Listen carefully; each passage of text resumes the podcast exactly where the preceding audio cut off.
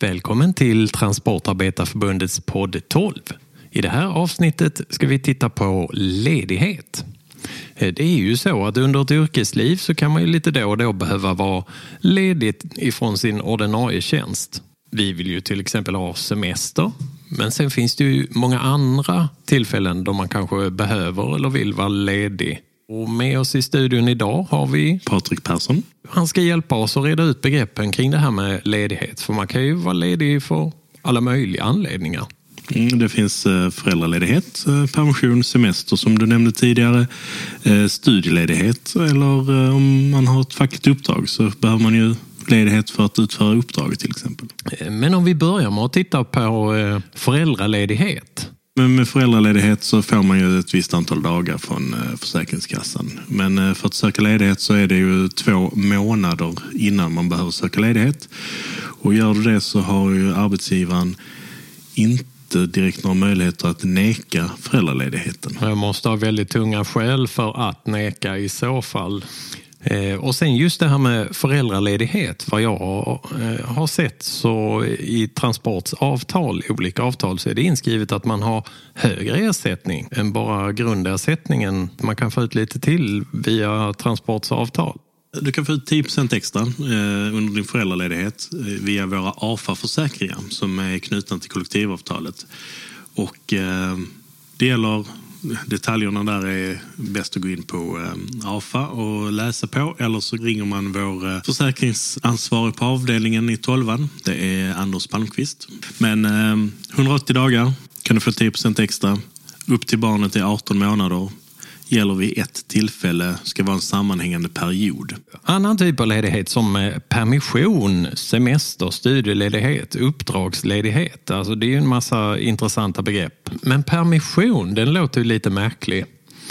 Eh, men vad jag har förstått så handlar det om att det är särskilda tillfällen då oftast av privat karaktär när man behöver vara ledig. Permission eh, ingår i våra kollektivavtal. Det står inskrivet där. Och permission är att en eh, kortare ledighet eh, vid något speciellt tillfälle.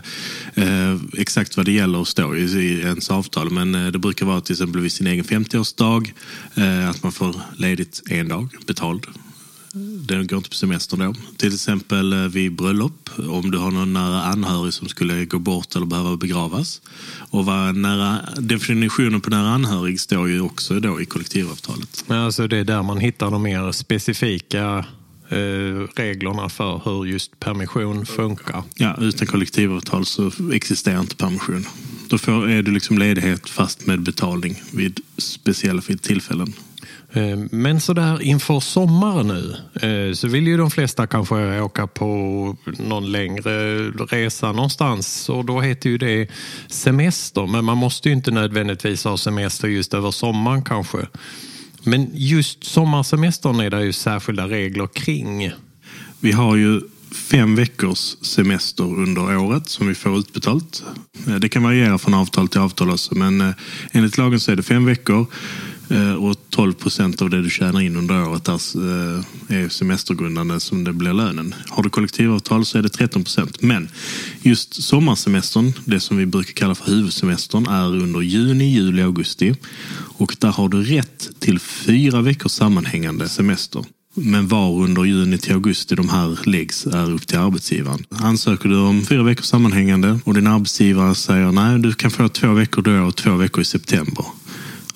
Det får han inte göra. Visst, ni kan ju komma överens om det. Är man överens så löser det mycket, men en arbetsgivare har ingen rätt att flytta din semester utanför huvudsemestern eller dela upp eh, semestern eh, eh, utan man har rätt till fyra veckors sammanhängande.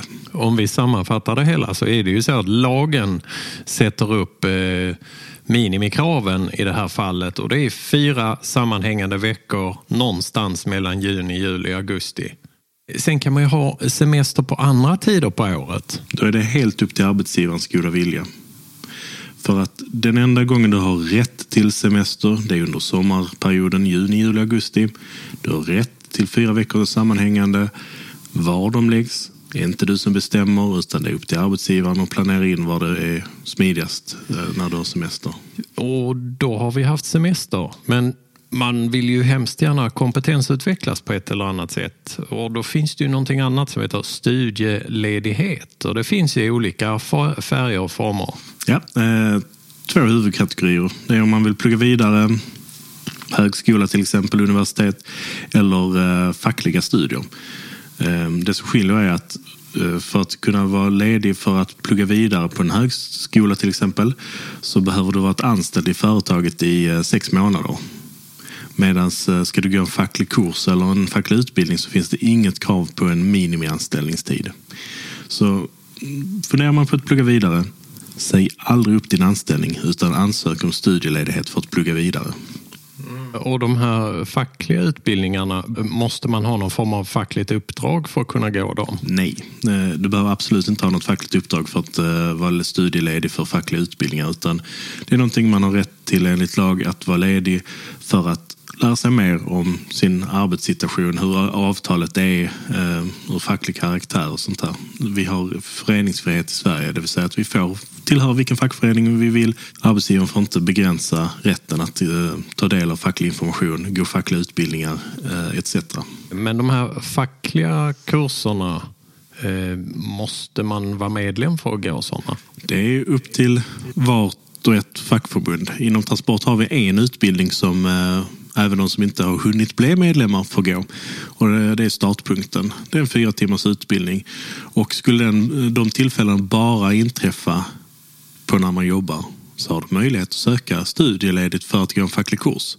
Vi bjuder på pizza och så är det fyra timmar på helg vi snackar liksom, eller på en kväll där vi snackar lite om varför facken finns. Ja, och just eh, startpunkten då, då, då får man lite mer översikt över vad facket faktiskt sysslar med och vad man kan ha för nytta av eh, fackföreningen och hur man själv kan engagera sig i den verksamheten. Ja, precis. Men om man nu har valt att engagera sig Eh, så finns det ju uppdragsledigheter av olika slag. Eh, bland annat i förtroendemannalagen och, men även i arbetsmiljölagen finns det ju möjlighet att vara ledig just för att eh, fullfölja sina uppdrag.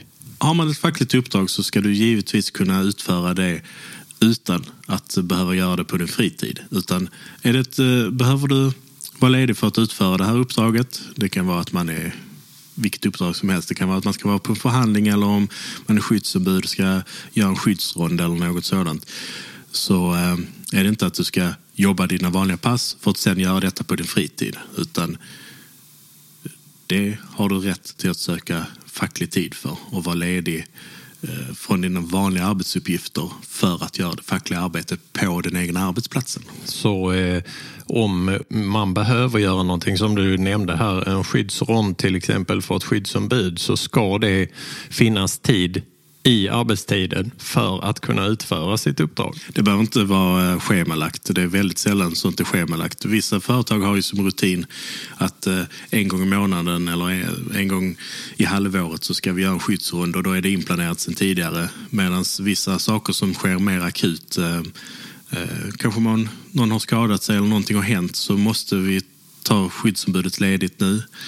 Han måste ta sig ledigt från sin arbetsuppgift för att kunna vara med på vad som har hänt. Ja, du har ju, som skyddsombud speciellt så har du ju till exempel ett ganska högt eh, socialt ansvar om nu dina kollegor blir skadade eller liknande så kanske man ska vara med där och hjälpa till i rehabiliteringsprocesser med mera. Informationssyfte så att den som har den kamraten, kollegan som har skadat sig vet eh, vad man ska vända sig till till exempel eh, och att arbetsgivare eh, anmäler skada dit de ska anmäla skada och sånt där.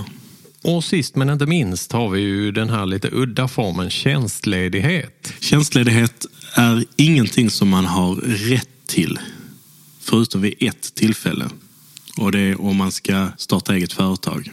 Då har du rätt till att vara tjänstledig från ditt arbete för att pröva starta eget företag. Bara pröva ett annat arbete med att vara anställd hos någon annan eller sånt. Helt upp till arbetsgivaren. Vissa arbetsgivare godkänner det, Vissa inte.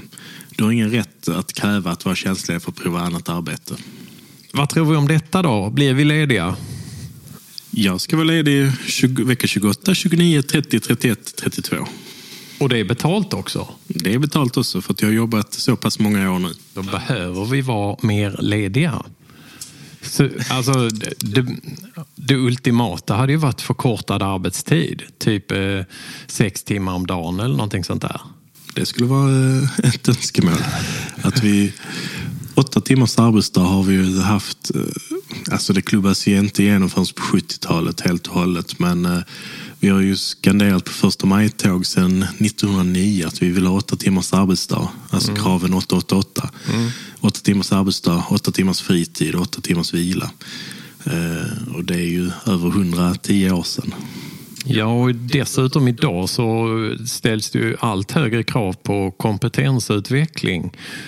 Och man kan ju inte bli kompetensutvecklad om man utför samma arbetsuppgifter hela tiden. Alltså måste det finnas tid att just vara eller bli kompetensutvecklad. Och kortar man ner arbetstiden till sex timmar så blir det mer tid över att göra annat. Mm. Och det skulle... Alltså det som man har sett nu, man har prövat det i eh, i Göteborg. Man har prövat det i eh, andra länder som i Tyskland på eh, vad heter det, fabriker där man tillverkar bilar bland annat så här med sex timmars arbetsdag och man visar att produktionen har ökat på grund av att det har färre timmar vilket gör att personalen orkar prestera på en högre nivå under hela arbetspasset än om du jobbar åtta timmar där de sista timmarna är liksom i princip ingen produktion för att ingen orkar hålla uppe produktionen. Och, eh, så det, det har gynnat det mer. Det är färre sjukskrivningar. Eh, allmäntillståndet, alltså man mår bättre av att ha de här arbets, förkortad arbetstid. Men då eh, tackar jag eh, Patrik Persson för idag. Tack och adjö.